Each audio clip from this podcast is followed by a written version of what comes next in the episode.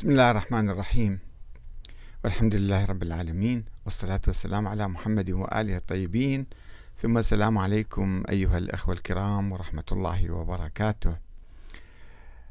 السنة يروون رواية الهجوم على بيت الزهراء. فكيف تنكر ذلك يا أحمد الكاتب؟ في أحد الأخوان اسمه Forgiving Spirit. آه، يقول أستاذ أحمد الكاتب تحياتي لك. وأنا من المتابعين لمناقشاتك. وأقول لك أن مجال اختصاصي ليس الروايات أو طرقها لكنني لدي اطلاع بسيط وكثير المطالعة ويمكن أن تصنفني أنني من العامة التي تطالع كثيرا. فيما يخص حادثة الهجوم على بيت الزهراء عليه السلام بدون التفاصيل الشنيعة التي يذكرها الشيعة فقد وجدتها في هذه الكتب. ويعدد لنا كتب عديدة اللي إحنا أيضا تحدثنا عنها في حلقات سابقة.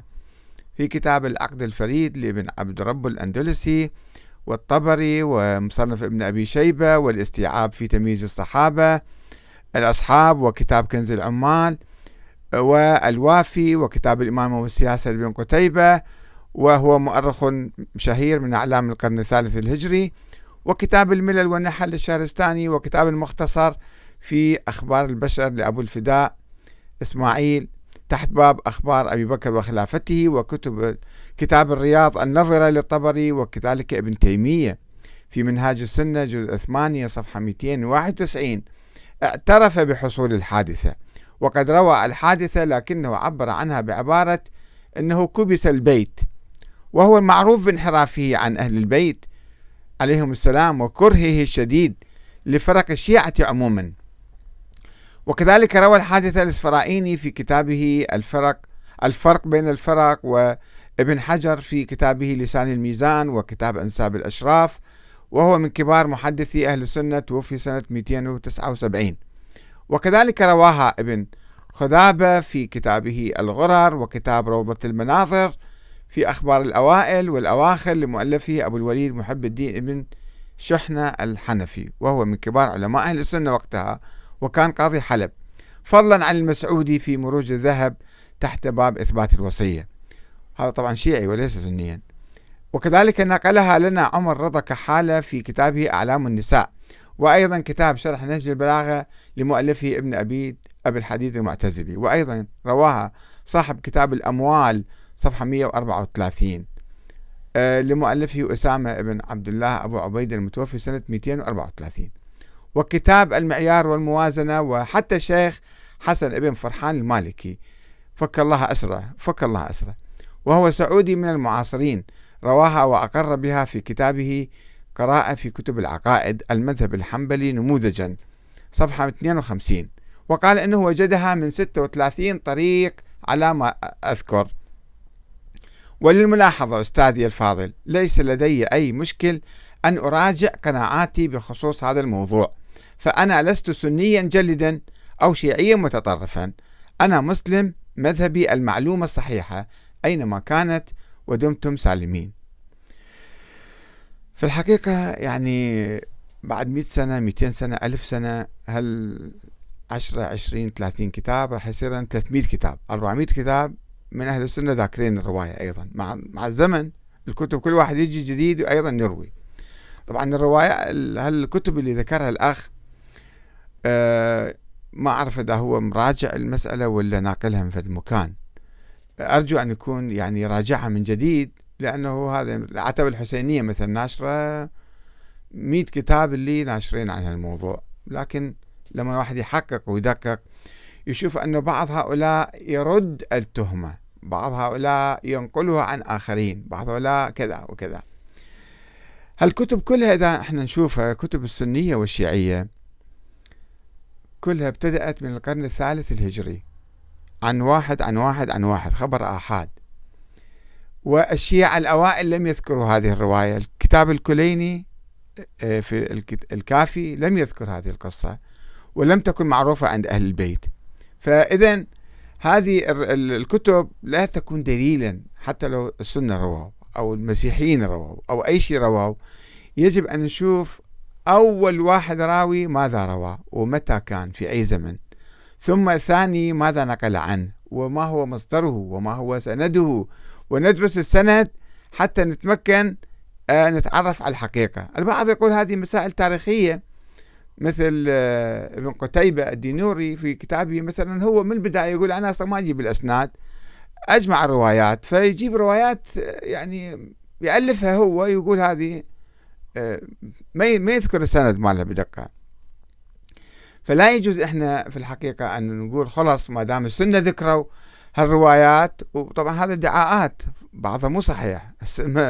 مثلا الملل والنحل ينقل وينتقد النظام على نقله الرواية. هو ما ما يأيد الرواية. إذا ينكرها يقولون ذكر آه، الملل والنحل ذكر هذا آه، ذكر القصة في كتابه.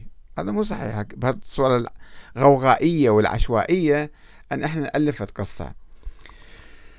آه الأخ كاظم الزيدي يقول ما هو رد الأستاذ أحمد الكاتب؟ أنا نشرت هذا الرسالة قبل مدة يعني يجاوب أخ آخر اسمه موسى العمري. شوفوا شلون آه يعني الخيال يلعب دور. يقول يخاطب الأخ كاظم الزيدي أنه معروف رد أحمد الكاتب مدفوع الثمن مهمته التشويه للمذهب الذي كان ينظر له مقابل ثمن.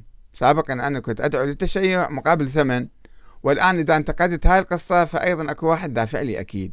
زي أنت شفتني تعرفني من دفع لي مثلا؟ خيال مجرد أنه عنده موقف سياسي يريد ينتقد واحد رأسا يقول له أنت في كل الأحوال أنت لو كنت شيعي ماخذ قابض ثمن ولو انتقدت بعض القصص أيضا أنت قابض ثمن.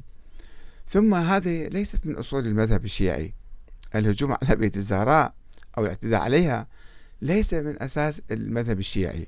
إنما هذه يعني من التوابع الملحقات اللي صارت بعدين. يعني المذهب الشيعي الأساسي مذهب أهل البيت هو نظرية الشورى واختيار الأمة للإمام.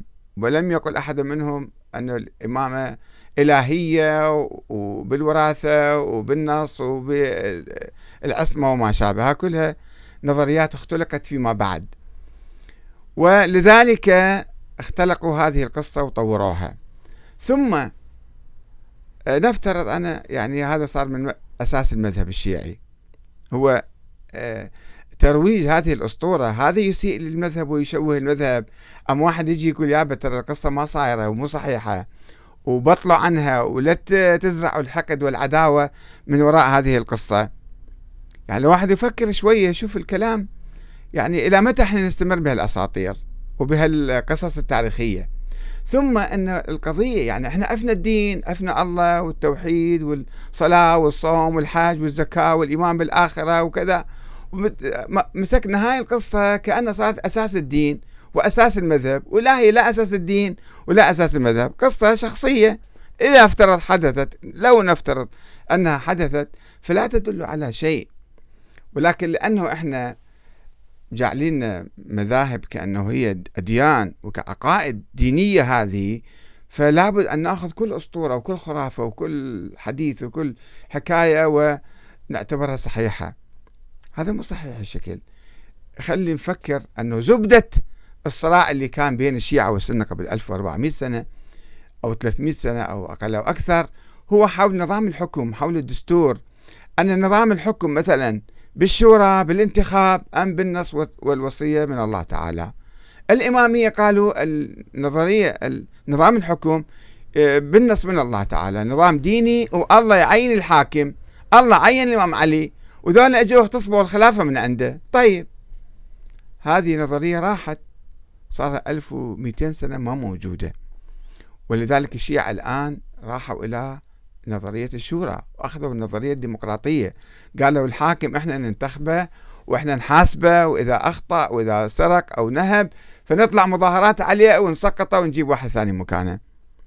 فإذا إحنا الآن عايشين في عصر جديد عصر آخر. لا علاقة له بالفكر الشيعي الإمامي الاثني عشري. عصر ديمقراطي. الشعوب هي آه، حية وهي تطالب باختيار آه، حكامها وأئمتها ومحاسبتهم ومراقبتهم وإسقاطهم وتغييرهم. فلماذا نتشبث بهذه القضية التاريخية الميتة؟ النظرية ميتة هي أساسا. ولكن إحنا أضفينا عليها صبغة دينية فصارت كأنها جزء من عقيدتنا وجزء من المذهب هو المذهب رايح المذهب متلاشي ومذهب ميت ومنقرض وبائد ولا وجود له اليوم ولا يمكن تطبيق هذا المذهب الإمامي فإحنا لماذا نتشبث بمخلفات ذلك الفكر الذي كان سائدا فيه قبل ألف سنة مثلا قرون سابقة. علينا نفكر شوية ونخلص من هالقصص ومن هالأساطير ونعيش بمحبة ومودة وسلام وأخوة وتعاون بين جميع الناس. لأنه إذا إحنا تمسكنا بهذا كما الآن يفعل مع الأسف الشديد هالخطباء اللي صاعدين على المنابر مأخذين حريتهم. بالعراق خصوصا مع الأسف الشديد يعني. يصورون الديمقراطية يعني أنت تكون تسب وتلعن الناس الآخرين. يا أخي الديمقراطية مو هالشكل. الديمقراطية أن تبني بلدك تهتم بالفقراء بالمساكين بتمثيل الناس بصورة صحيحة وتعمل مع الناس بدون محاصصة.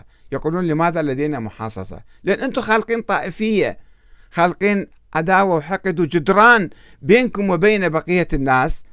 وبالتالي ذلك يقول لك لازم إحنا ناخذ حقوقنا مثل ما أنتم مسيطرين علينا.